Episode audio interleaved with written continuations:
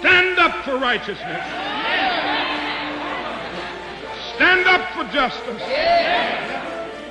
Stand up for truth. I truly believe that thoughts are the greatest vehicle to change. We do not care whether the cat is black or white, as long as it can catch mice. We choose to go to the moon in this decade and do the other things, not because they are easy, but because they are hard. Victory in spite of all terror. Victory however long and hard the road may be. To those waiting with bated breath for that favorite media catchphrase, the U turn, I have only one thing to say. U turn if you want to. The ladies not for turning. There is no end to the good you can do if you don't care who gets the credit, is a quote from General Colin Powell, the American statesman and retired four star general who has also served as National Security Advisor, Chairman of the Joint Chiefs of Staff, and during President George W. Bush's first administration, Secretary of State. I thought this was an appropriate quote for our guest, an American diplomat who went on to serve at the Council on Foreign Relations and the US Department of State as Senior Coordinator for International Women's Issues, working with Secretary Powell and President Bush. Our guest today is April Palmerlee, Chief Executive Officer of the American Chamber of Commerce in Australia, or AmCham. With a quarter of all foreign direct investment in Australia coming from the United States, it is one of the most significant international business organisations in Australia, promoting two way trade and investment, standing up for business for 60 years. April is also a director of the Centre for Independent Studies and Georgetown University Centre for Australian, New Zealand, and Pacific Studies. She previously worked for the University of Sydney's US Studies Centre, the Lowy Institute for International Policy, and renowned couturier Oscar de la Renta. Hello and welcome to another episode of No Limitations, a show where we speak to elite world class performing men and women and unlock the secrets and influences that have shaped their destinies that you could apply to your own life. For our first time listeners and followers from all over the world, please don't forget to subscribe on your preferred podcast platform. And for our listeners in Spain, Japan, and the United States, a big hello. I am your host, Greg Robinson, managing partner of Blenheim Partners, the number one research led executive search and board advisory firm. In today's episode, April speaks to us about the unique connection between the US and Australia, one that transcends the confines of big screens and boardrooms. We also hear about her career that has seen her in government, education, and corporate in the United States, Middle East, and Australia. Finally, she shares with us the fascinating link between Oscar de la Renta and Dr. Henry Kissinger, a rare insight into the inner workings of Washington, D.C. So sit back and enjoy the true ally amongst friends. April, welcome to the show. Thanks so much for having me. Where's that accent from, April? I've been in Australia for 18 years. It is from the United States originally. Whereabouts did you grow up? just outside Washington, D.C., in a suburb in Maryland. Washington, D.C. What did mum and dad do?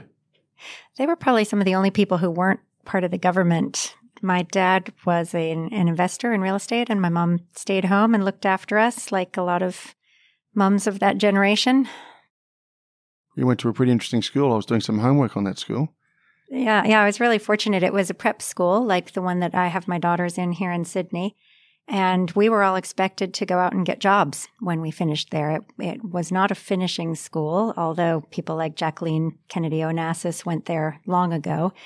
But in my year, we had um, the daughter of a Burmese diplomat, a princess from Jordan, the child of a hotel group, um, a lot of really different people. And just this weekend, I was reflecting on what a diverse group of girls I grew up with. I just took it for granted that people from all different cultures and countries could come together and be educated together and be friends.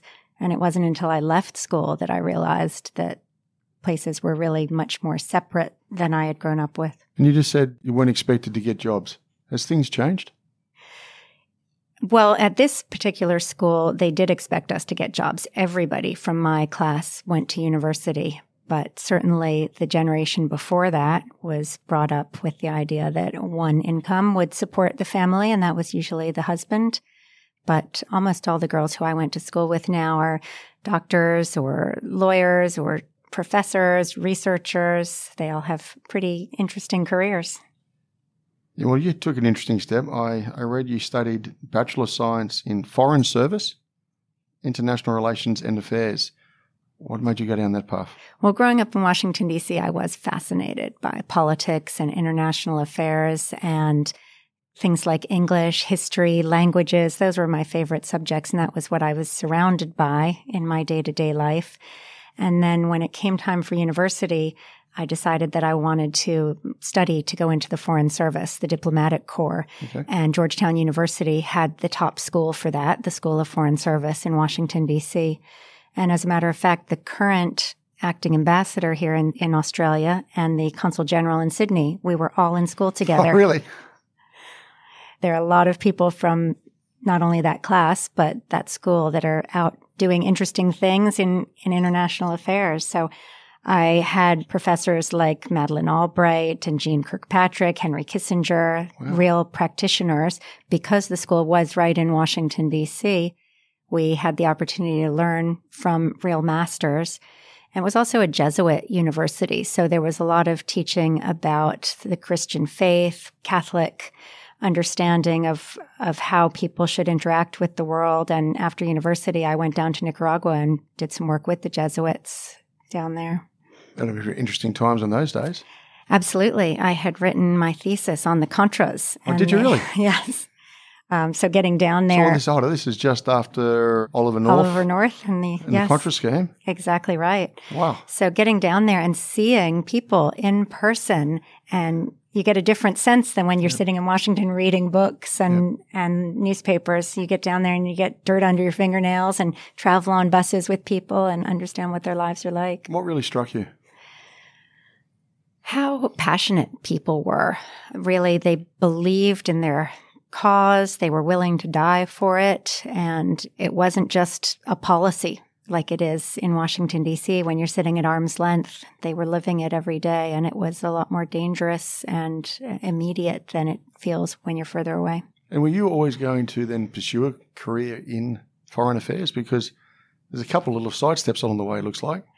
Yeah, um, I did think I wanted to go into foreign affairs, and I had the choice to take the exam to go into the Foreign Service. I decided not to do that because I wanted to move to New York for personal reasons. And so I went to work at the Spanish Institute, which was similar to a government agency, but um, using the Spanish that I had learned in school. I, I studied Spanish. I had become fluent in Portuguese by that point.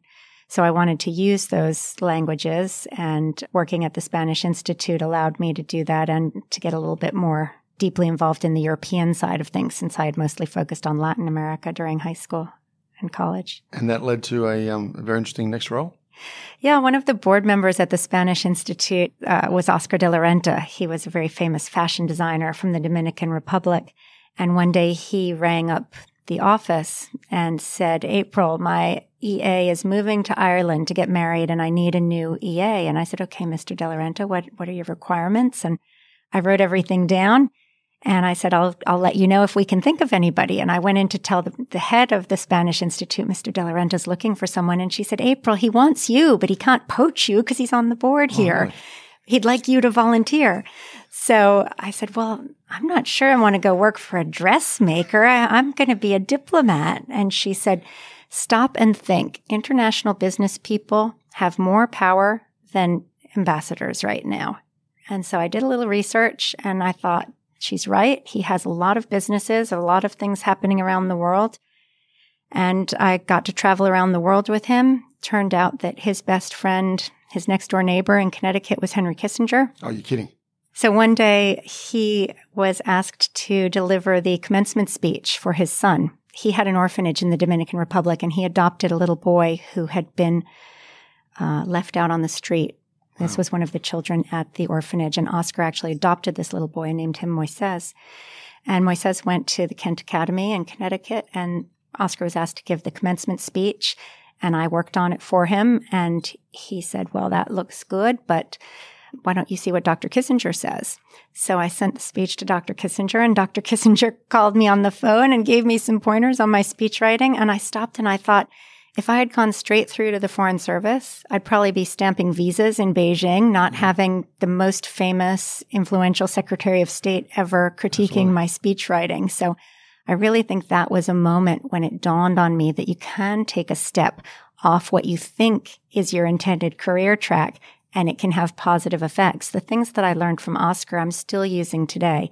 I sat in his office and heard him call Henry Kravis and Pete Peterson and Steve Schwarzman and convince them to donate to the causes that were important to him. I listened to how he did that. I saw how he seated dinner parties, where the guest of honor goes, who gives the first toast, uh, who walks in with who, all kinds of things that I hadn't been exposed to before that I just picked up through osmosis from him, as well as picking up a few dresses and a little bit better fashion sense than I had growing up in a plaid skirt and a white blouse.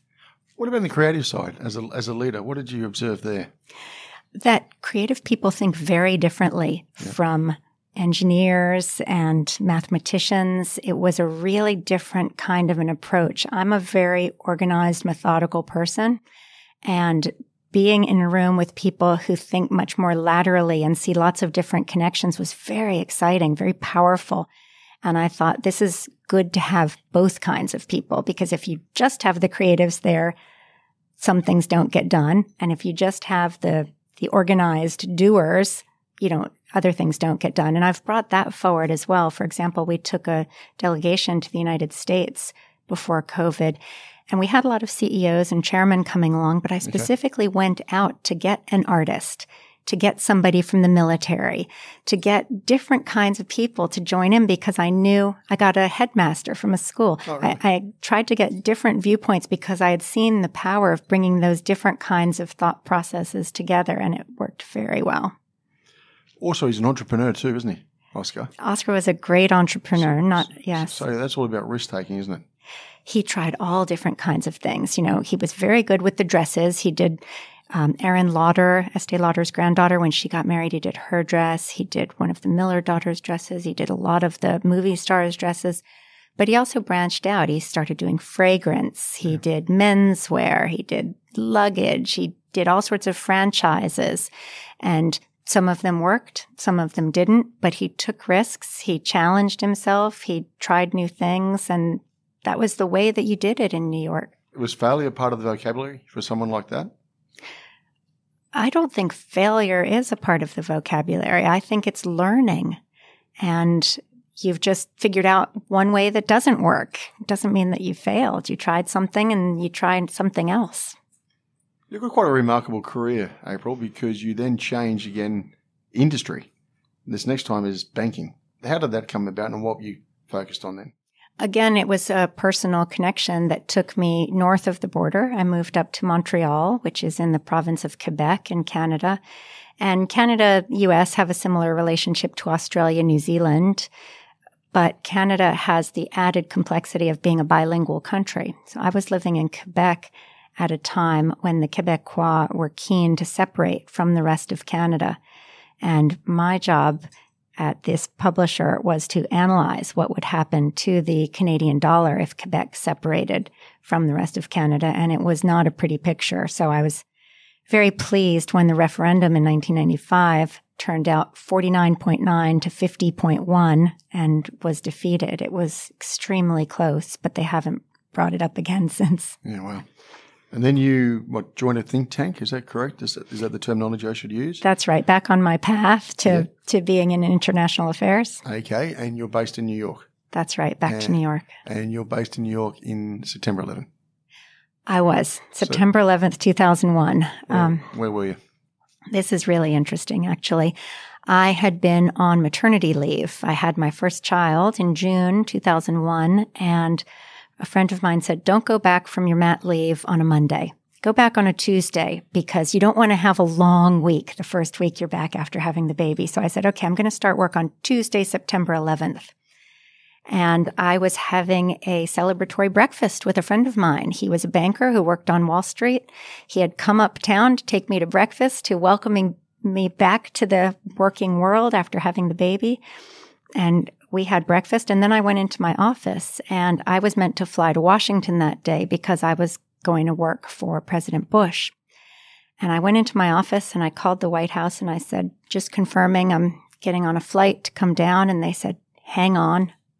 Have you turned on the TV? And I said, no, what happened? And they said, the president's about to go on television. Planes just hit the World Trade Center. You better hold off. And none of us really knew what was happening at that point. I thought, well, how does this have anything to do with my job if a mm. little Cessna clips the World Trade Center? Of course, then it all unfolded. So I was inside the Council on Foreign Relations as this continued to unfold. Now that's uptown on Park Avenue and 68th Street. The World Trade Center is down at the bottom of Manhattan but we didn't know what was coming next. Yeah. So there were snipers on our roof looking out for terrorists, the same as at the United Nations. We didn't know if we should leave the building and try and go home or if we were safe safer staying there. All the communications got cut off. You couldn't make a phone call. Here I was the first day leaving my baby to go to work and I couldn't get the nanny on the phone to find out if they were okay. Right. Eventually, we decided everybody was better off going home. I lived 40 blocks from uh, where I worked. Okay. And I was in remnant of Oscar days. I was in my Manolo Blahniks and, and a suit, and I had to walk 40 blocks back to my house because it wasn't safe to get in the subway. We didn't know if there'd be a sarin gas attack. So everything was closed. Everything was gridlocked. There was no communication. So it was just masses and masses of people walking up the avenues trying to buy some water or toilet paper or whatever they could get as they went home to hunker down and see what came next. So you made it home that night, okay? Made it home that night, and we decided that our office was going to open the next day. The president of the Council on Foreign Relations decided that the best and safest thing to do was to carry on. That's what New Yorkers did. The next day, we got in the subway. It was working again. We went into the office Everybody's mind was elsewhere, but we tried to have a normal day and not let the terrorists close the city down. And it was a good decision. Courageous. It was. Um, that's. I think that's where character really shows when there is no script. There's no defined way that you need to react. You need to make your own decisions, keep your people safe, show leadership, and that's that's part of why President Bush had such high popularity ratings after he was elected. Um, and I think the president of the Council on Foreign Relations did a brilliant job that day also. So, how did the appointment come about to go into Mr. Bush's administration? And, and what were you tasked to do? I was offered the position of Senior Coordinator for International Women's Issues. That's now called Ambassador at Large for Women's Issues. It was the equivalent of an Assistant Secretary at, at the Department of State. And when I was offered the job, I thought there would be a lot to do with microfinance and reproductive rights and girls' education. That was kind of what the office did. And then, as I said, right before I started, we got hit. Yeah. September 11th happened, the Taliban hit, and the war on terror started.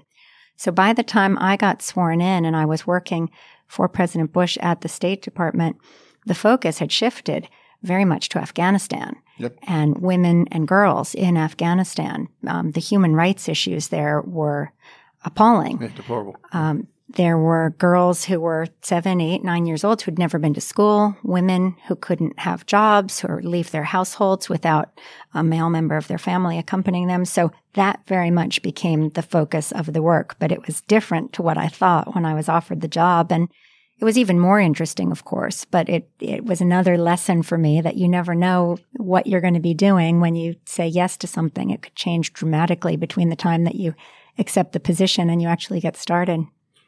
So, where did it take you? What did you actually see in real life?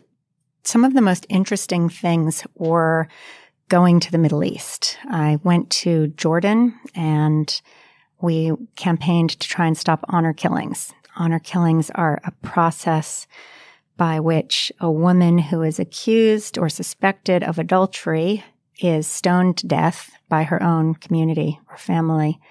And we felt like Jordan was probably one of the um, countries with enlightened leadership that might be interested in talking to us about how we could work together to change that process. I also went to Yemen, which was very dangerous for a female American diplomat, but I had great support and met some fascinating people and, and started to understand a little bit about what their lives were like there and how the US could support them. One of the really interesting shifts, Greg, was going from the think tank where we produced white papers and made speeches and urged politicians to do this and that to being in office in government with a staff and a budget and being able to carry these things out. The interesting thing was how the urgent drives out the important every day of the week. There was always a crisis going on and it wasn't the same luxury that we had in New York of sitting back and thinking strategically about things and plotting them out in an essay. It was very much on the fly, things happening all the time, people moving around, different leaders being available. I remember I was in a taxi with the Minister for Women's Affairs. We were in Barcelona going from one conference to another and we shared a taxi. And I said something to her about why aren't there more women on the Constitutional Council? They were rewriting the the Afghan constitution, and there there had been a lot of female lawyers in Afghanistan previously. And I said, why aren't there more women on the council? And she said, that's a good question. I've been pushing President Karzai for that. And then later on, I heard that they had appointed more women to the council at the urging of the U.S. government. And I You're thought, right. how interesting. You know, this is just a conversation in the back of a taxi, but it did lead to to some change, some some positive change. So I was really happy to see that. Of course, sometimes you work and work and, and you don't get anything done, but it's really validating to see sometimes uh, the policies that you're pushing for can can happen and make a difference.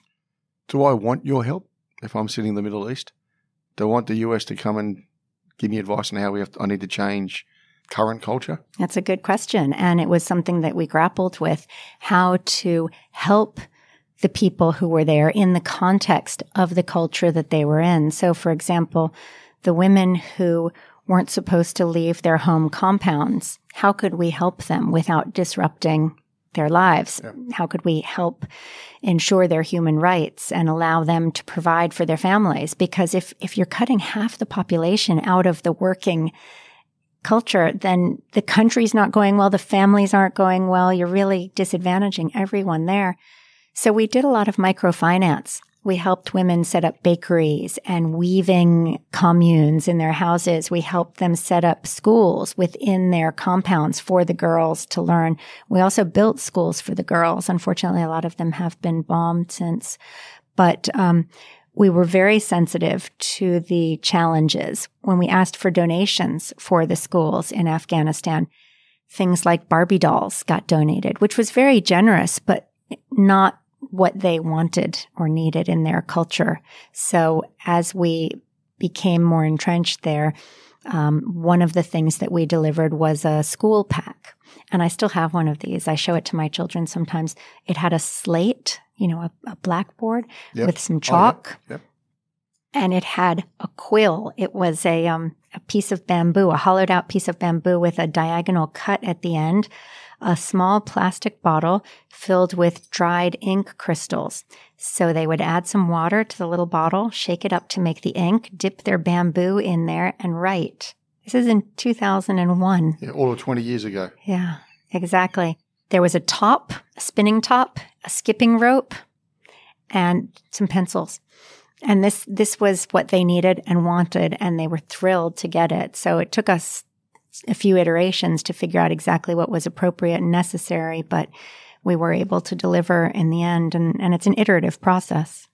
Hey, but when you chart this course and you're doing it for what you believe is the right reason, have you always got hope? Do you think you're getting pushed back a lot? President Bush very firmly believed in uh, human rights as part of uh, the U.S. mandate in terms of foreign affairs.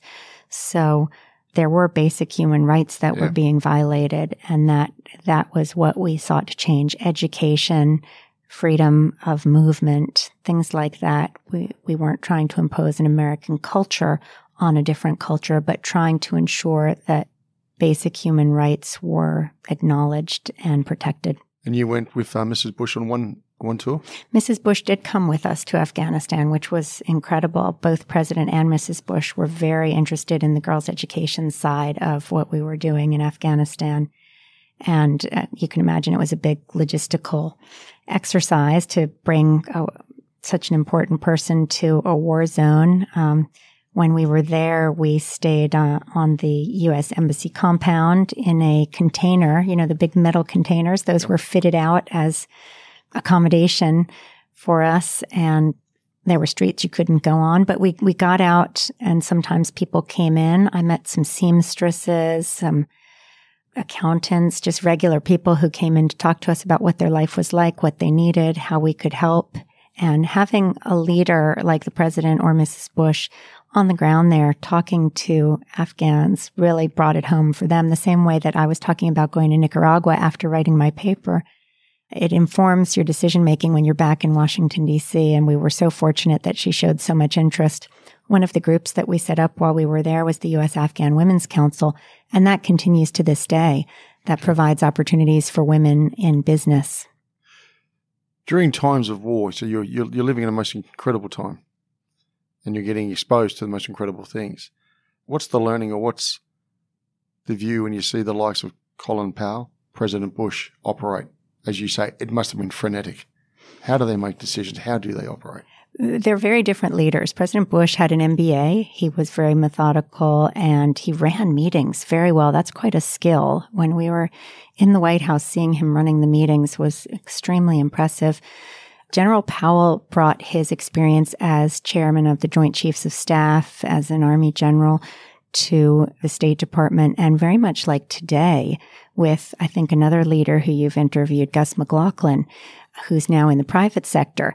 People who've been in the military are really good at crisis and project management when things like COVID hit the experiences that they have in, in leading, in bringing the troops along and giving them a purpose and a destination and an explanation are really helpful. So Secretary Powell was a terrific chief diplomat.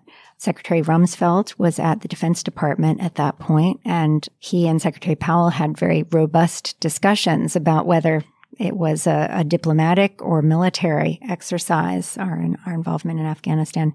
And President Bush was able to, to bring everybody together. So I learned uh, quite a lot from both of those leaders, as well as my direct supervisor, uh, Ambassador Paula Dobriansky, who was the undersecretary there. She was in charge of everything from global warming to Tibet, a lot of really tricky issues, and she navigated them brilliantly. So I, I loved learning from her. And from that experience, I've said to young people, don't worry about what your title is. Think about who you're reporting to and go and work for somebody who is going to teach you something, who you're going to learn from, who you want to be like. And don't worry about what it says your job is. How much do you reckon you changed during this period of time? It's hard to say, isn't it? I mm. think Well, you're we're, we're things- changing every day. Yeah, but you're you're being exposed to some of the harshest things in the world, aren't you? But it was a dream come true. It was the job that I had always wanted. Being appointed by the president to do something that important was exactly what I was hoping for. And it was wonderful to actually be inside the government. One of the things I've seen in other countries is you, you're either in the government or you're not. You don't move back and forth like we do in America. Yeah. And so being able to bring my private sector experience into government and then coming out of government back into the private sector, I think that helped me grow a lot as a leader and understand the challenges on both sides to a greater extent than I had before. You're more cynical? I'd say I'm more hopeful. Okay, well, on that then, so how does it feel watching all the Americans and the Australians starting to pull out, almost pulled out now, out of Afghanistan? It's been 20 years. It's been our longest engagement. And this is one of the things President Biden promised he would do. The American people are behind it. And we will continue to advise and, and offer the support we can. But this is the decision that the president has taken. And I'm not in a position to second guess him. I'm not there. I'm not seeing what he's seeing, but apparently this is what um, the American people want. It's time to, to pull back. What made you come to Australia? Well, I was really enjoying my role with the State Department, but my husband was working for the investment bank at JP Morgan in Hong Kong. And we were flying back and forth every six or eight weeks. Oh, you're, you're doing the long distance relationship. We were. And we thought we were a modern family and we'd be able to do it and it would be fine. But it was pretty hard 12 hours difference. So somebody was always in the office and somebody was always at home. So it's kind of awkward to have a conversation. And with me flying off to Afghanistan or Turkey or Mexico or wherever I was going, we had a little two year old. So that was tricky. And um, my father said to me, he was in the hospital, he was dying, and he said, April, you need to choose between your career and your family. And I said, But daddy, this is a presidential appointment. Uh, he said, You can get another job. Did he really? Yep. You can't get another family. Go be with your family. So I moved to Hong Kong. We were there during SARS. Funny enough, you know, and here we are living through COVID. Remember the SARS and um, the bird flu? Yes. So Hong Kong wasn't the greatest place to live at that time with a young child. And JP Morgan offered my husband the opportunity to come here to Australia and sight unseen. He'd never been to Australia. He said, sure, let's do it. There's another risk taker for you. okay. And we came here. We thought it would be a year or two and then we'd be on the road to the next expat location, but we fell in love. How long you been here for now? 18 years. Wow. We're dual citizens now. Now, you started in the Centre for Independent Studies. That's another think tank, is it?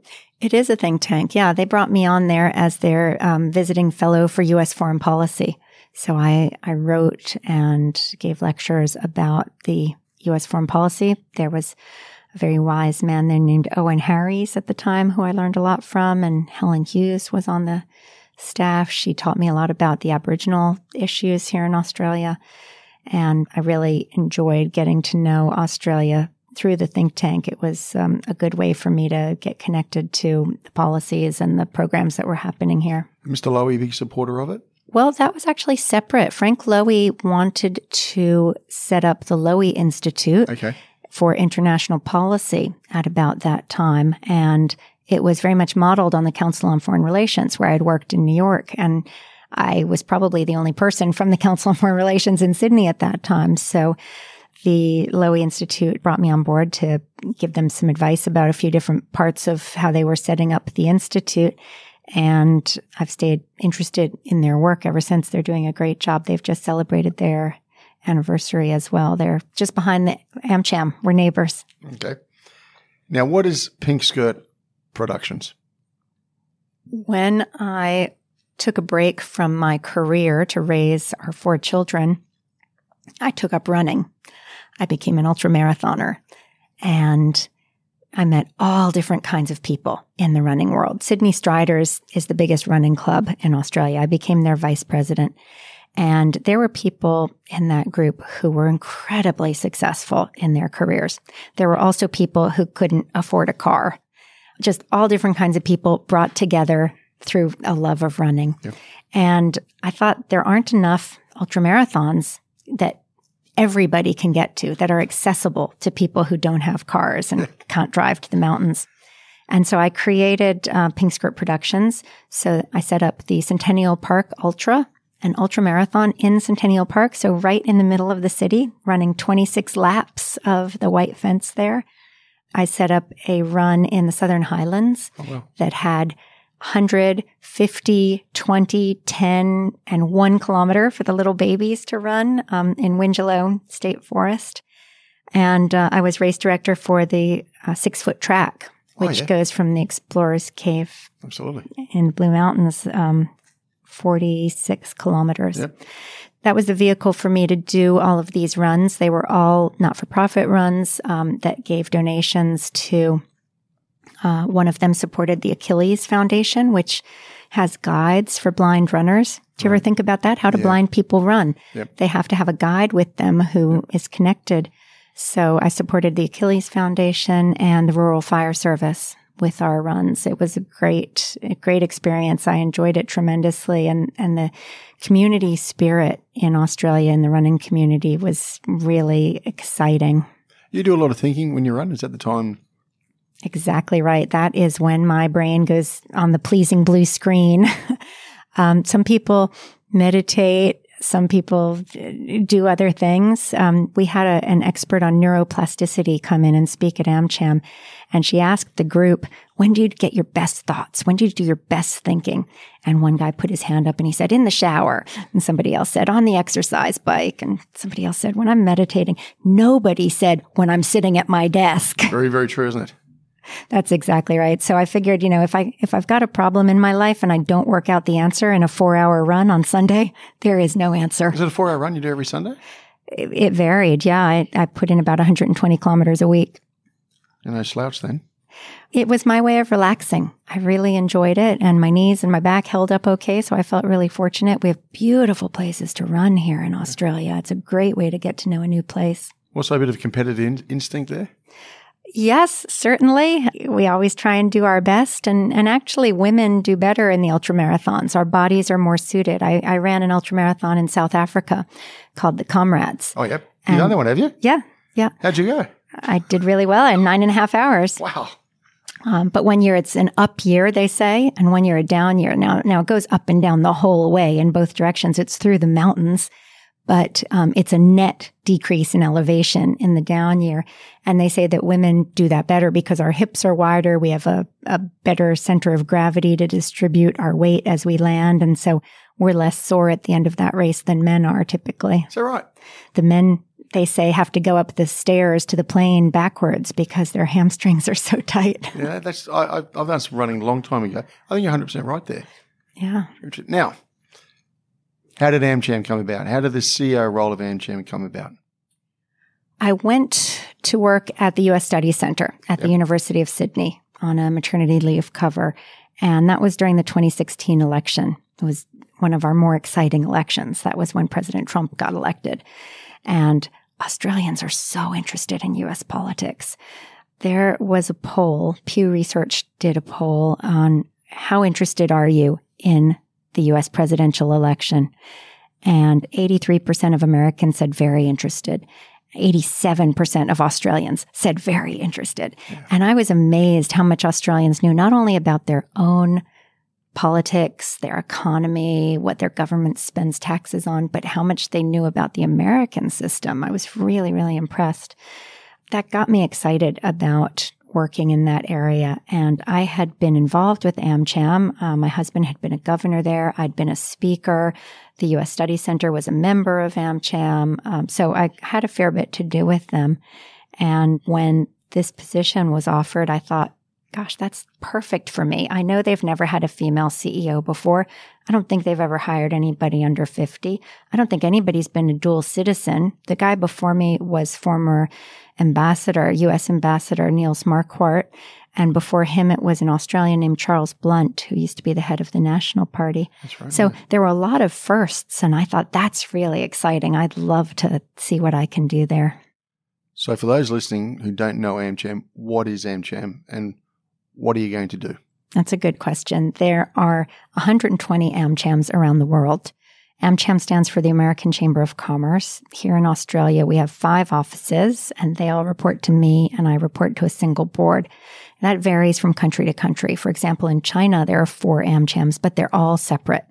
There's a Shanghai AmCham and a Beijing AmCham and a Taiwan AmCham and uh, Hong Kong AmCham. We're very fortunate here that we're all united because we are a, a small population, despite it being a big country. But the reason that there are AmChams in 120 countries is because American business is global and there are American businesses all over the world. And AmChams exist to increase two-way trade and investment between the United States and these other countries where they exist. I think AmCham Philippines is one of the oldest ones that was set up in 1898. The AmCham in Australia was set up in 1961. So we're celebrating 60 years here. And we help American companies who want to come to Australia and expand. I hope there'll be more. And Australian companies that are either already working in the US or want to go and work in the US. And again, we're hoping there'll be even more. So it's very much two way. Very much two way. You know, the US is the biggest investor in Australia, but the US is also the biggest destination for outbound Australian investment. So it's a two way street. And despite the US having a much bigger population, a much bigger economy, Australia really punches above its weight in terms of how much it invests in the US. April, what's the sort of numbers that the US does invest in Australia? Well, there's over a trillion dollars in investment here and 2 trillion if you count all the trade that goes on as well. So it's quite a big number. When you compare that, for example, with the UK, which is the second biggest investor, they invest, uh, they've invested about 535 billion. So Far just less. about half. Yeah. Mhm. China is about 10th at about 65 billion. Their investment here peaked in 2016 at 16 and a half billion that year. Wow. And what about the other way, going into the US? Going into the US, it's almost the same. It's um, about 700 billion going into the US. And that comes a lot from the super funds and the infrastructure. Yeah, you'd be surprised. That's, that's what I mean about punching above its weight, that Australia really delivers. Yeah, we, what are we sitting about 14th in the world or fourth in the world in capital? Exactly right. Yeah, we have the 55th largest population, 14th biggest economy, but the third or fourth biggest pool of capital because of the compulsory superannuation here. There is a lot of money to invest and limited places to invest it in Australia. So the money goes looking elsewhere for returns. And the United States is a logical place given the security there, the intellectual property rights, the rule of law, all of the things that, that we have here in Australia that we know we can count on it if we invest our money in the United States.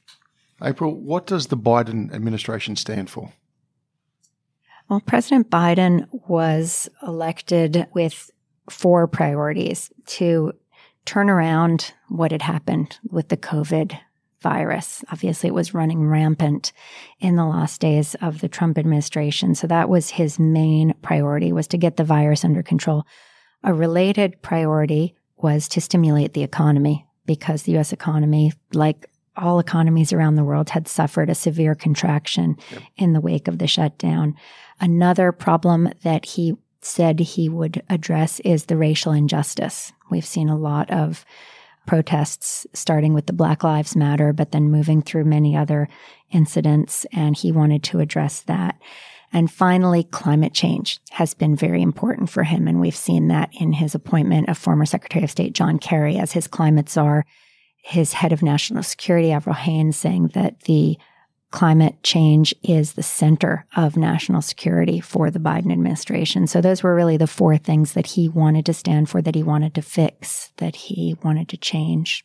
All new presidents are judged on what they get done in the first hundred days. That's considered the honeymoon Okay. for an American president. That's that's when you get everything that you want. You try and push it through in those first hundred days while your popularity is high. Yep. And he has been able to ride that popularity, although it hasn't been quite as high as some of his predecessors. He has been more popular than his immediate predecessor, Donald Trump. So he has pushed through some of his plans. Others are are waiting in the wings, but he's been very disciplined, highly disciplined in these first hundred days. And I think that's a result of the people who he's brought on. Most of the people who are in his administration were either in the Clinton or Obama administrations. Yeah, right. And so they have lived through the experience where during the midterm elections, two years after the presidential elections, they've lost the House. Yep, yep. So it's there's a limited window here in their experience to get get things done, and they're trying to move quickly. Also, because people are dying, obviously, with the COVID virus, there's that Im- imperative as well. Well, I was just going to ask you, April, where are we up to with regards to the um, the vaccine rollout? This is such a success story, Greg. It's amazing. America has been vaccinating over 3 million people a day since the beginning of April. A day. A day. 30 million people in a week. We lose sight of Mr. Trump pushing that very hard to get it to that point pre-hand? Project Warp Speed. Yeah. it, it, all builds on what was done before, absolutely. Yep. And yep. the ingenuity of the American and the Australian companies that collaborated on the R&D. It's, it's important to recognize everything that's gone into getting us where we are. And we may be reaching the saturation point of Americans who want to get vaccinated. Um, there, there aren't lines anymore. There aren't any queues. You can walk in and get get your shot in a lot of places. It's been rolled out to all sorts of pharmacies and supermarkets and lots and lots of places where you can go and get vaccinated. So I think we're going to reach herd immunity soon in the United States. Obviously, there'll continue to be other variants like we've seen with the ones coming out of different countries. They'll be stronger in different variants. And we think that COVID's going to be around for a long time. It's going to be like the flu. It's something you're going to need to get a shot for every year. And we're going to have to get used to the idea of people having COVID. You know, we'll say, oh, uh, poor Pat, he's got COVID. He's home for the next few days. I uh, hope he gets better. Um, but it, it's not going to be where we count on the nightly news how many people have COVID. It's going to much more focus on people who get severely infected and have to go to the hospital. Those would be the numbers that we're looking at, not just the cases anymore, because that's it's just going to become a way of life, and we'll have to get used to it. April, you talked about the run up to the US election. I think you said Black Lives Matters, etc., which obviously came through us every day in the TV. where's the nation at? Is it still fairly polarized? Is it, is it coming together? And where's business at in all these standoffs? The country was very polarized after the election. You know, 74 million people voted for President Trump. It was a very, very close election. He got the most votes of any U.S. president. It is heartening to see how many people came out to vote. That's wonderful for an American to see everybody exercising their democratic duty to cast a vote but it also means that there was a lot of acrimony um, about the new president. He has been working hard to unite people. It's been a lot quieter. There are whole days when you don't hear anything from the US president now, which is different to how it was under President Trump. And on the surface, there, there seems to be less polarization, but I think there is still a deep divide in the country. Now, businesses are getting more activist. You're seeing a lot more businesses yeah. coming out on social issues, right. making statements about things that previously weren't really considered the realm of business. And now CEOs are either feeling the need themselves to speak out or feeling pressure from shareholders or from staff or from customers to take mm-hmm. a stand on issues that are important to them. So the environment now is not just about the voters, it's about the companies as well and, and, where they stand. And people have said that they would be more likely to buy a product or a service from a company that aligns with their values, ceteris paribus, you know, considering everything else being equal, yep. they would prefer to support a company that supports their values. So it's playing into consumer choice. What's going to happen to the tax rates then? Well, during one of the presidential debates, candidate Biden said right out he would raise the corporate tax rate back up. Yep. President Trump undertook a number of stimulating measures, uh, such as decreasing the corporate tax rate, the um, one time concessional rate to bring home foreign earned income, the opportunity zones that he created. And President Biden has said he will lift the corporate tax rate back up to 28%. That's not going to be popular with businesses it will mean that the Australian tax rate isn't so far away from the American rate. So in terms of US Australia business relationships, that will help even things out, but it's yet to be passed and we'll have to wait and see if businesses can afford it. They're still coming out of a severe contraction. Uh, unemployment is still recovering. The economy is still recovering. So is this really the time to increase taxes on businesses. That's that waits to be decided. Also interesting times too, April, in the sense that we look at the globe and you've got China, you've got Israel, you've got Iran, and we've got Russia all doing certain things. But then it comes down to who's your partner? Who do you trust? And US and Australia have gone back a long way. So, as little old Australia down here at the bottom end of the world, where do we sit in regards to the view and the friendship with the Americans? Australia is very connected to the United States. It started in 1918 at the Battle of Hamel on July 4th when General Sir John Monash led American troops into battle, the first time a foreigner was given that honor, that duty.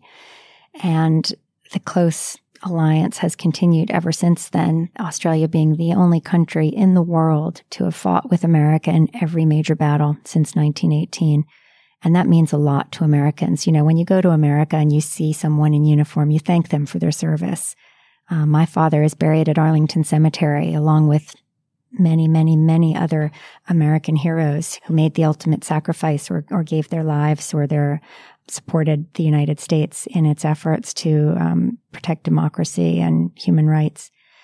So we fought together in every major battle since 1918. But the real turning point for Australia came during the Second World War. Australia was part of the British Empire, and there was an understanding that Britain would protect Australia. Then came the fall of Singapore, and Australia came to realize that the United States was going to be the power that could protect Australia and Australians' freedom. And it, it has shifted and stayed that way ever since. Now, um, the Five Eyes that we have, the in, intelligence community yep. that yep. includes Canada, Australia, the UK, New Zealand, and the United States, has expanded a bit and, and includes more than just intelligence now. There's the ANZUS Treaty, which is celebrating its 70th anniversary on September 1st this year. Okay. That is the only military treaty that Australia has. General Hurley, when he was governor of New South Wales, made a speech for the AmCham Academy, and he said, Australia has many friends, but only one ally. And I said to his official secretary, what does that mean? Can I quote him? He said, yes, you can, because it's, it's a fact. Australia is only allied with the United States. And the only time that alliance has been tested was right back where our conversation started, September 11th, 2001. Yeah. Prime Minister Howard was in Washington, D.C. when the United States got bombed, and he invoked the ANZUS Treaty. He said, Australia will be there with you. So we're coming up on the 20th anniversary of that.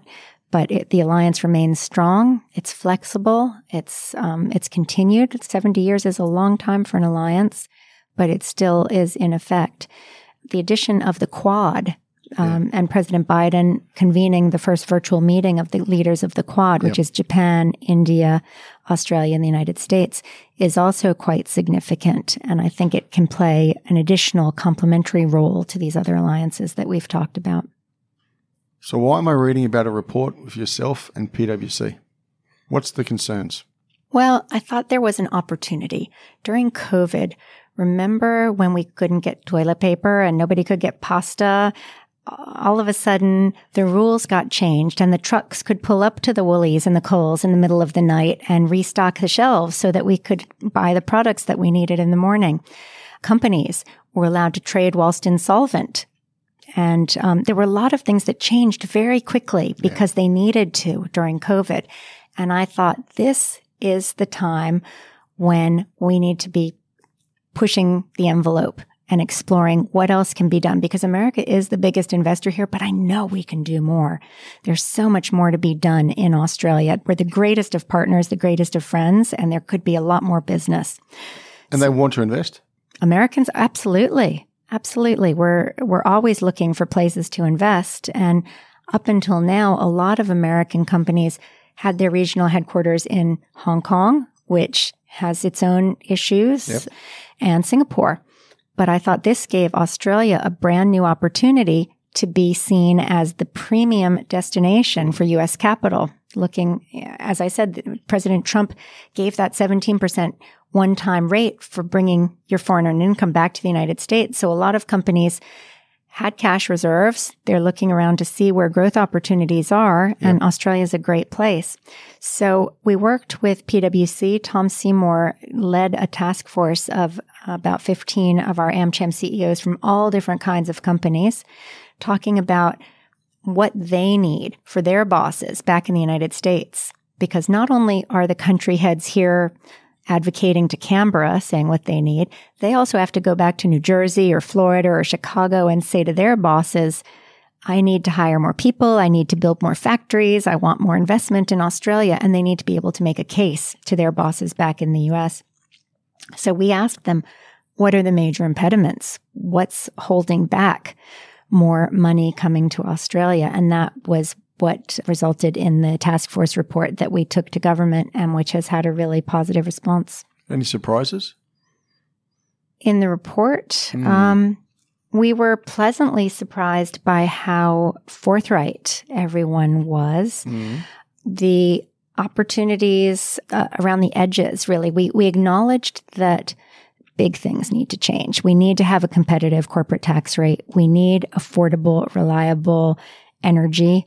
But those things are really big issues. They're going to yeah. take a lot of work and they could be very expensive to the government. Yeah. So what we wanted to do was focus on the smaller things that could be done quickly without great expense, yet still make a difference. So, for example, one of our suggestions was to rejig the fringe benefits tax yep. to encourage more people to go out. You know, you and I were commenting how quiet the city was today. Yes. A lot of people aren't going into work every day anymore, no. but you have these small businesses in the city, the dry cleaners and the juice shops and all these little businesses that were going well when everybody was in the city Monday to Friday, but they can't survive on 60 or 80% of people coming in. If that, April.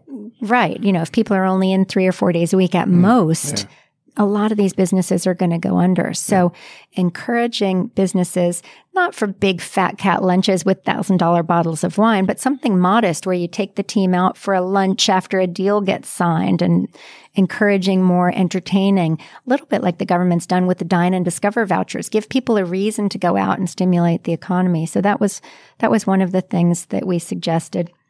We also talked about the Foreign Investment Review Board, yes. FIRB because uh, changes needed to be put through very quickly during COVID to protect Australia's national security with the economy in an uncertain free fall. Yep. Nobody wanted outside influences to come in and go bargain shopping in Australia while our while our attention was focused elsewhere. So very rightly protections were put up immediately as we got through COVID and we started to, to see the light at the end of the tunnel, it became apparent that possibly one size doesn't fit all when you look at who's investing in your country. There are companies like the ones involved in AmCham who've been here for 100 years or 50 years and been very good corporate citizens, have employed a lot of people, contributed to the Australian economy in many ways. And wouldn't be a concern for security or intelligence reasons. And so we want to talk to FIRB about recognizing trusted partners and strategic allies in different ways to the general public or even malign actors. What's been the response you've had so far? It's been very good. The treasurer uh, immediately committed to considering the proposed FIRB changes alongside a review of the new foreign investment regime. Yep. We are also going to be meeting with the Foreign Investment Review Board next month. David Irvine has accepted an invitation to meet with our task force members to get together and discuss what they need. There's a real acceptance of the need for dialogue, which is extremely heartening. Can you give us some examples of the sort of companies you're talking about who actually invest in Australia, US companies, oh, and, the, and the scale of them? There are so many. It's really incredible, Greg. You know, my own children who've been born in Australia don't even know which ones are American companies um, because they've just grown up here with them. But there are thousands of American companies operating in Australia. They are employing about 350,000 people here in Australia. And those people are in high paying jobs. The median wage for people working for an American company in Australia is $115,000 a year. Right. So they're making good money. They're contributing to the economy. And that makes American companies the biggest foreign taxpayer as well. It also brings the knowledge transfer. American universities are the biggest research partner yep. with Australian universities. American companies spend over a billion dollars a year here on research and development. They, they love doing research here. Uh, a lot of the big companies would be in the resource sector, of course. Yep. Yep. Um, the uh, Chevron Gorgon um, investment was probably the biggest single investment in Australia. We also do a lot in the health sector. Thankfully, I think we're all seeing the fruits of that as we come through COVID and uh, the defense sector. All of the defense primes are here. They're all members of AmCham.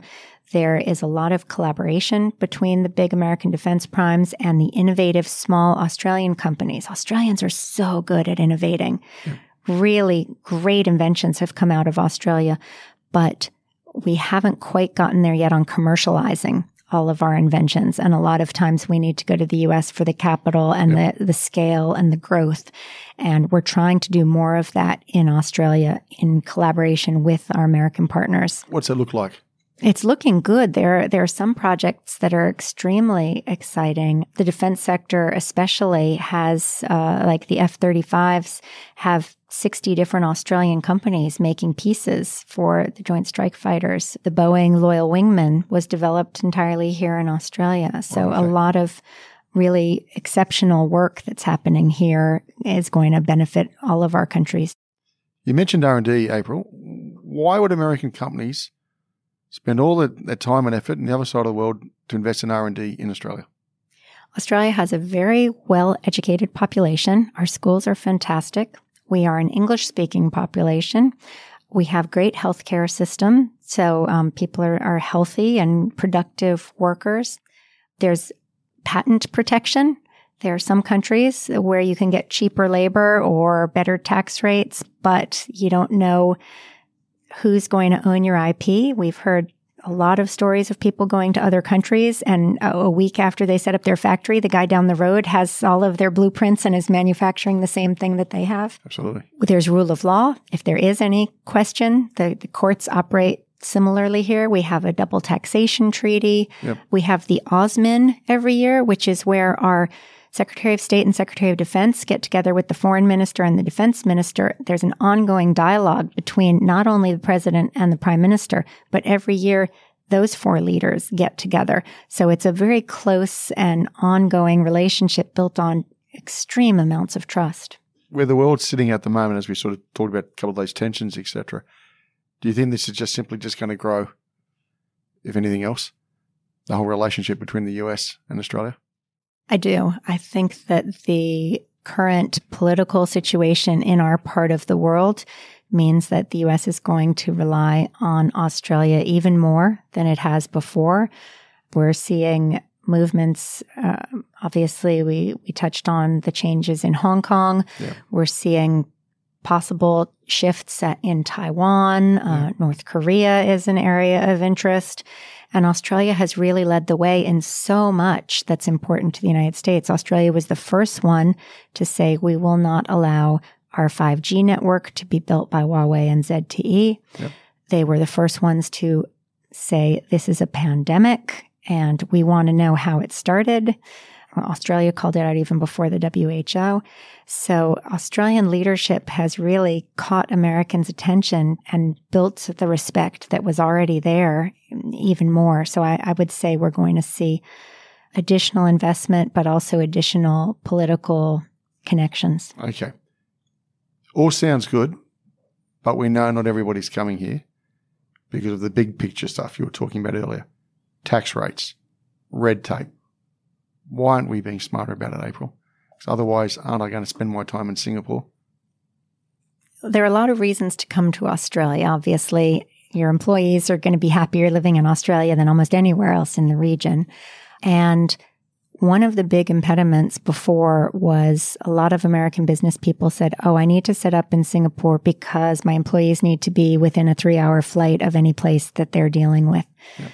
The silver lining of COVID is that even my grandmother knows how to use Zoom now. Everybody is connected via the Zoom and, and other WebEx and all these platforms.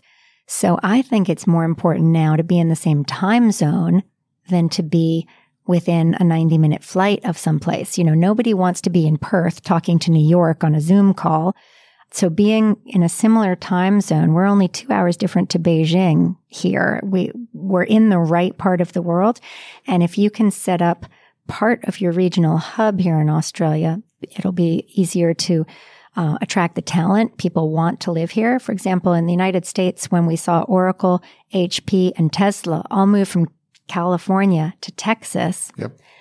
I was asking somebody, but what about all the engineers? They don't live in Texas. How are they going to find the people they need? And she said, they'll move there. If that's where the jobs are, they'll move there.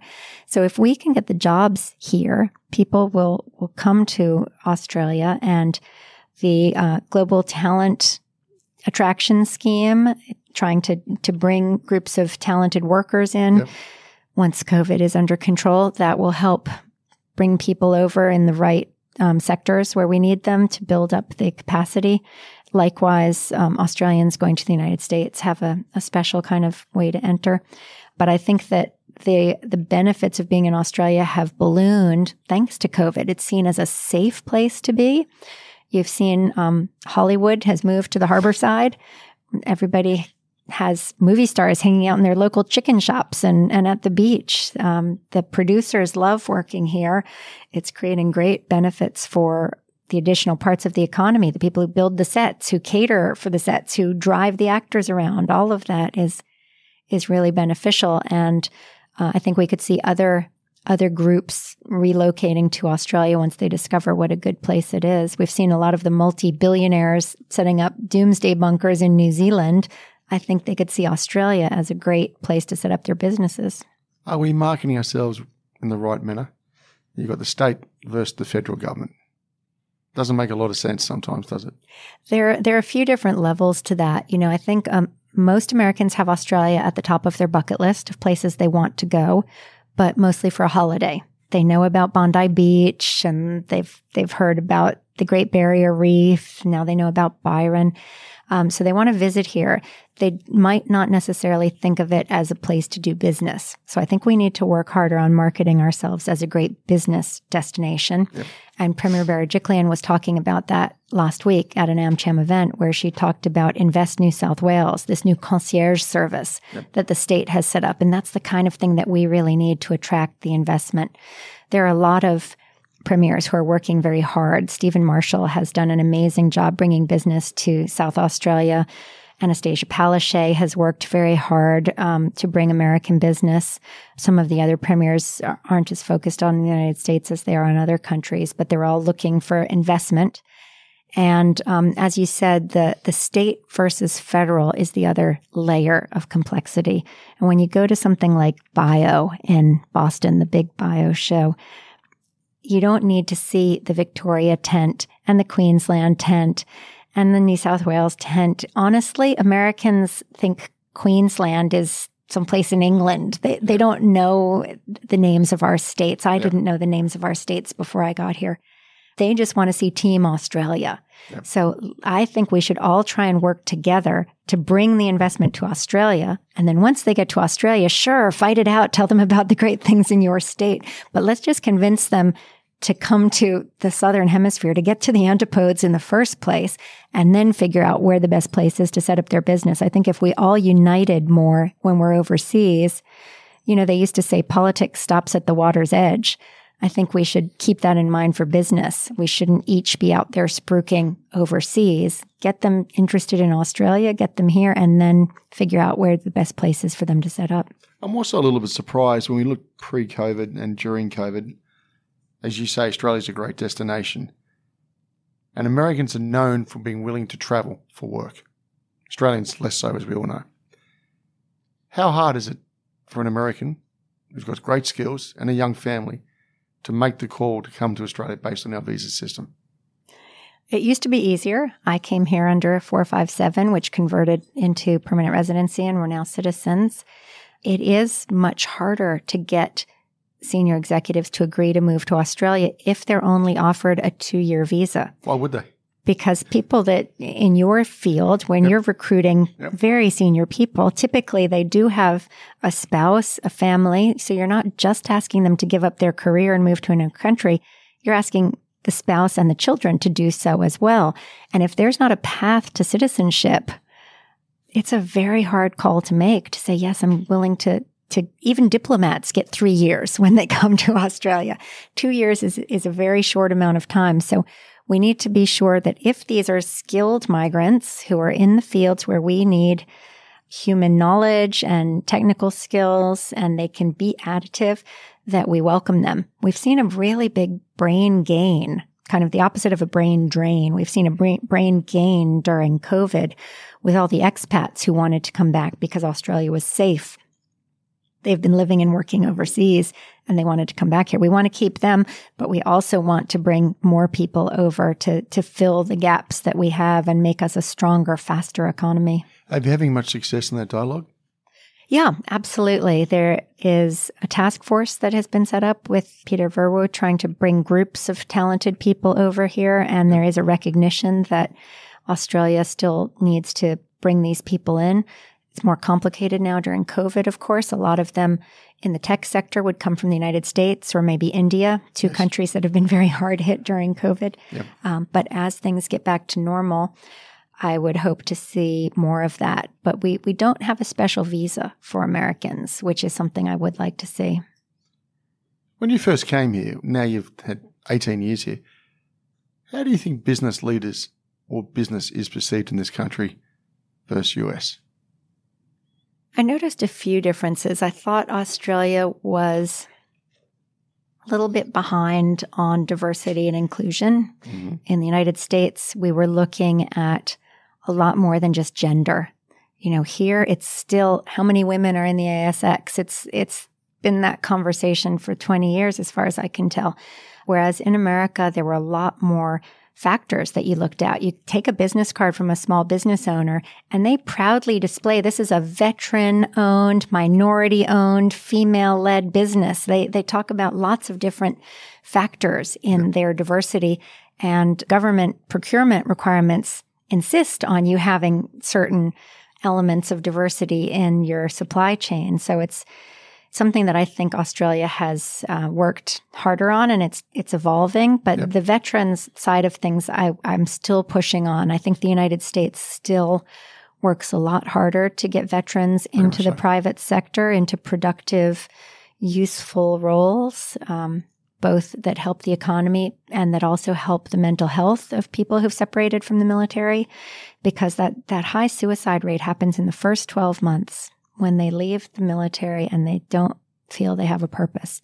So if we can work with our companies to help as soon as the people decide to leave the military, help understand what their skills are, translate those skills. Like, how does a sharpshooter fit into my warehouse? What skills does he or she have? Yeah. Not specifically what does he know how to do, but what kinds of problem solving does he bring and, and project management and those kinds of things and try and help them translate. So one of the things that we did at AmCham was try to get our companies to sign a pledge to give a vet a go. And that meant interviewing any veterans who were qualified for open positions, giving them a go.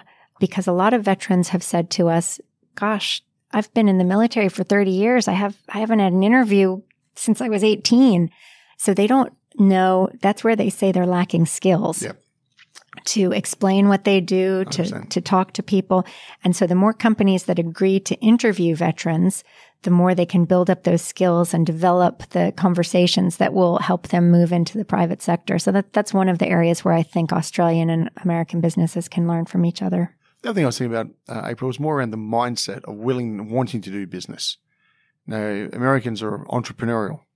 I've heard you talk about people investing in entrepreneurs and they failed a couple of times. And I'm going to continue in that investment because you proudly have failed. Now you're going to make it into something, right? Whereas Australia, we're in the gutter and we're walked over because you failed, right? Very different, very different culture in the sense I want business to be successful because I'm going to get employed as a result. Do you notice much in that sort of difference in the discussion? Yeah, yeah, I do definitely. And I know you've employed several Americans in your firm, so you see that also.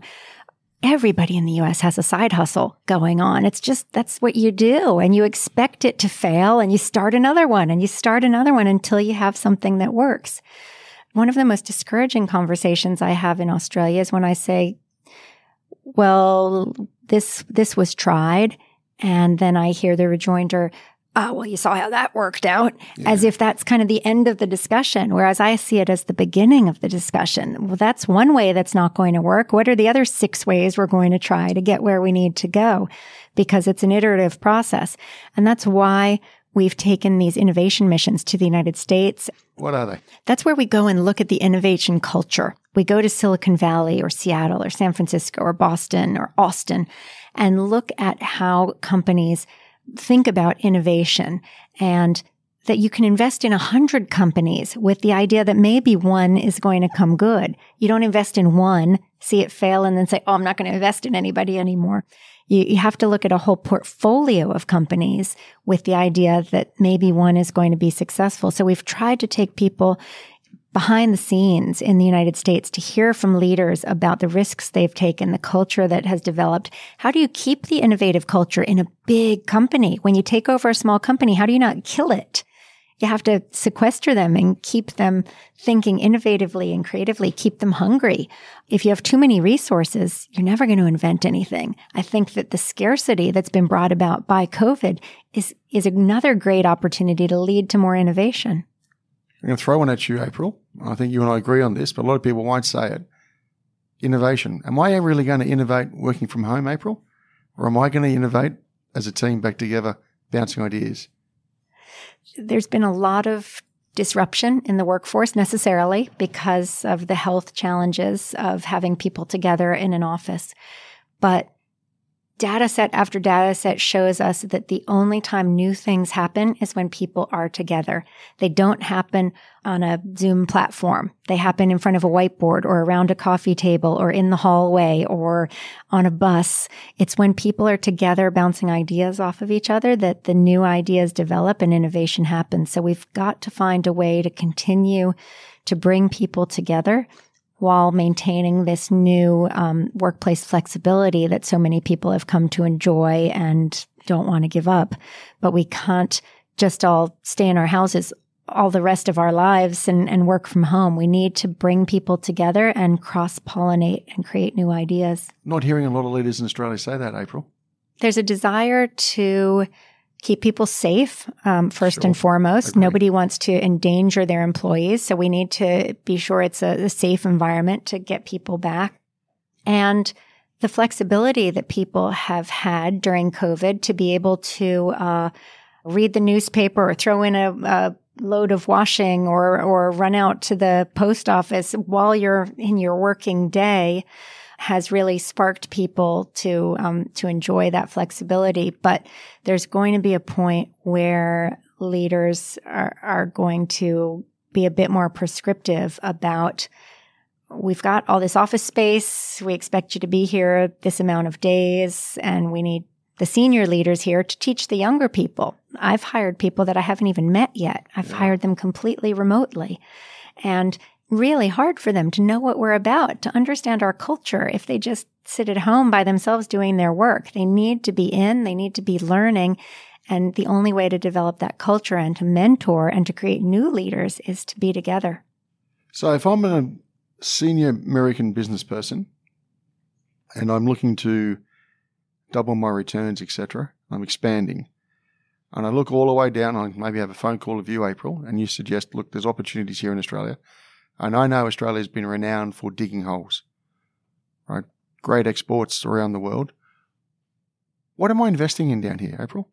What are the new markets that Australia should be seriously thinking about, given your experience, what Americans are looking for? Yeah, you're you're absolutely right. We're known for holes and homes, right? The property and resources. The new areas that we're looking at, one of the key ones is critical minerals, rare earths. These deposits that aren't actually all that rare, but are hard to get out of the ground and, and process in order to use. But we need them for everyday life, for our computer chips and for our airplanes and, and for all of our technology. And right now, most of that is controlled by two countries, uh, China and the Democratic Republic of Congo. So to the extent that the US and Australia can collaborate on these critical minerals. Um, one of our companies, Jervois Mining, is putting um, together a cobalt mine in Idaho. Similarly, Lynas is doing some great work in Texas. So that's one area where I would say Australians and Americans can collaborate. I think um, the energy transition is another one. We've done such amazing work here with resources and the innovation that's come about because of our landmass. The remote robotics that have been developed in the mining sector and also for our agriculture to benefit the Australian people through um, drones and robots and automation. All of that can be used yeah. as we move into the energy transition and find new sources of energy and renewables and, and all of that. We're an innovative country with some of the best engineers in the resource sector. So those are the people who are going to be able to work closely with the United States to move forward on clean energy and ESG. Are we seen as a smart nation? We are. We are. I know that the Harvard study that came out recently said we had a dumb economy because it's yeah. not complex. It's based on very basic exports, but the people are seen as very clever, collaborative, highly principled. So there's a lot of opportunity to work with Americans. Americans definitely respect Australians, see them as loyal and hardworking. Yeah. Bigger opportunities. You mentioned the Quad mm. in the eyes. Mm. Can you talk us through what's that going to mean in terms of, do you think, relationships, right, as opposed to trade deals? Where do you see the difference in that regard, mm-hmm. impact for Australia? Well, Minister Tehan has said we're very close on a trade deal with the UK, so that's that's part of Five Eyes. We already have one with the United States. The U.S. Australia Free Trade Agreement was signed 15 years ago, so that's um, that's already very much in place. The the difference with Five Eyes is that it's it's moving from just being an intelligence resource to expanding more into defense and other sectors.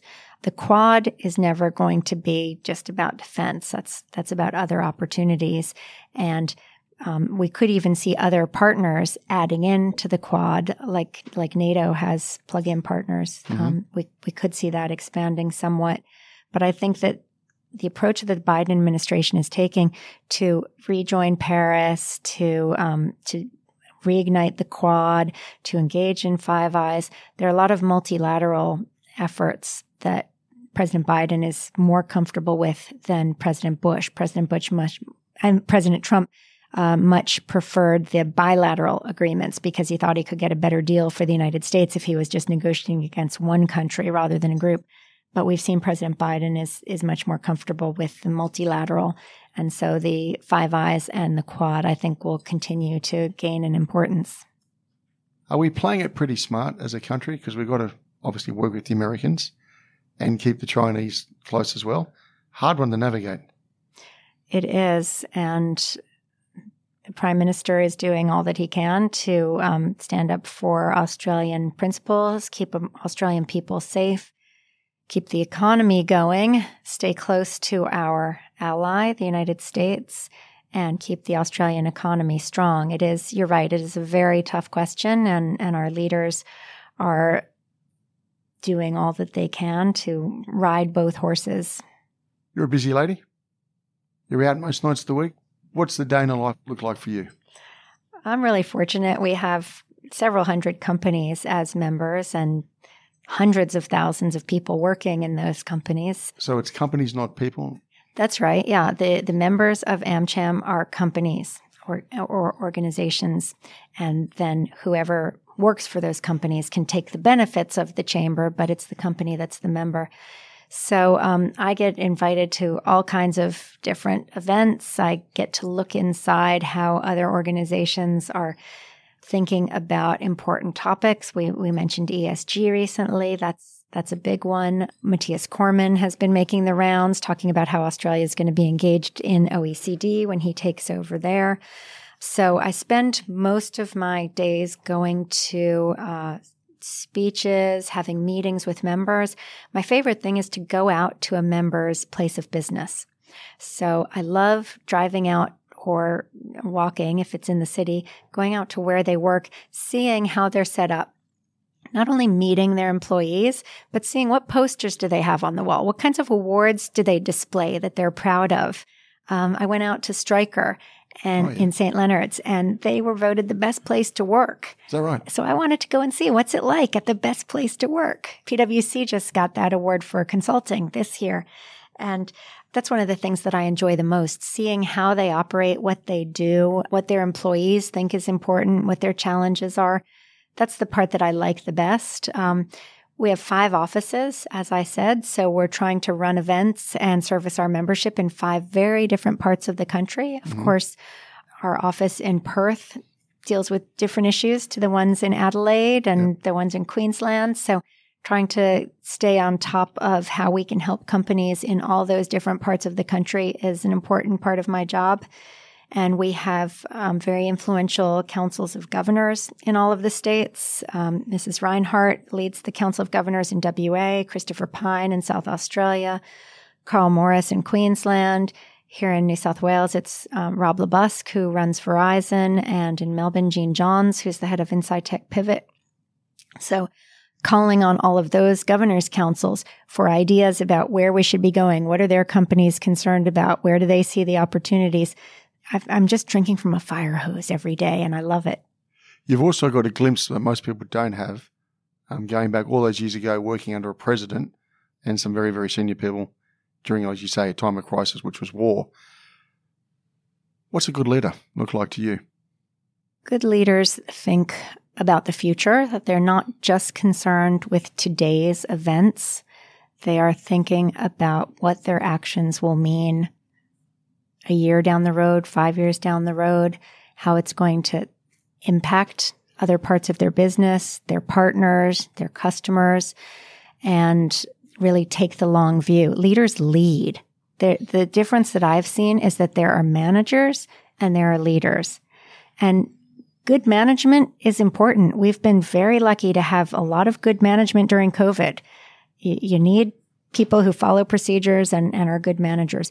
But a, a truly great leader is somebody who doesn't take his or her steps based on a popularity poll or whatever the, the populace is saying at the moment, but thinks ahead about what needs to be done and takes a stand on it, whether it's popular or not, but actually leads the country or the company where it needs to go. And what did you say you're a mother of four? So you've got to be a leader at home. How do you balance this all up? It's a big gig you've got here, April. Well, I have a great husband. I think all of these challenges wouldn't be possible without a great partner and fantastic school system here. I'm really, really happy with the Australian school system and what we've been able to get out of it. And the community around us. We've been lucky enough to have really good influences on our children, whether it's through the running community, which they spend a lot of time in, churches, schools, outdoor activities. Uh, they say that you are a combination of the five people you spend the most time with. And so surrounding yourself with people whose values you agree with, whose leadership you trust and admire, that's the best way to um, get the best out of your family, your employees, and yourself. What's success for you, April? I feel like I'm successful every day. Every day is a new opportunity to be successful. And I like to go home, get, get into bed feeling like I can actually tick off the things that mattered, that I accomplished things, that I wasn't just spinning my wheels. Obviously, the P&L matters a lot. And, um, for, for all leaders, you, you need to make sure that's where it should be. But when, Yep. once you get the basics down, then whether it's it's growing a vegetable garden or raising a child or turning around a company feeling like you set out to do something and you can measure the accomplishment is is a good feeling. And you have to do that every day. Otherwise you might just feel like you're drowning because there's always more to do. But if you reflect on what you've gotten done and what remains to be seen you can start to mark it off and and see the progress that you're making So if you were to look back at that young lady who was in the back of what, a C 130, bullets flying through, lights turned off, landing into a foreign country, into a war zone, what advice would you give her now?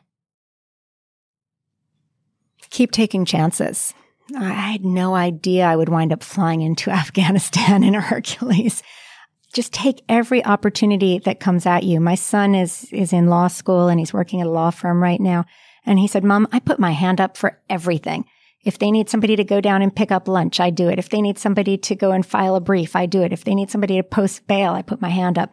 Take every opportunity that comes at you and you never know where it's going to lead. Don't say no to anything. If you can fit it in, if you can stay awake for an hour longer, if you can drive an, an extra 10 kilometers, whatever you need to do to, to fit in those opportunities, take them all because you don't know where they're going to lead or what's lying ahead of you. And if you don't try, yes, you'll never fail, but you're never going to grow. You're never going to have fantastic opportunities in front of you and wonderful successes that are possible. On that, April, thank you very much for joining me today. Thank you. It was a pleasure. You've been listening to No Limitations.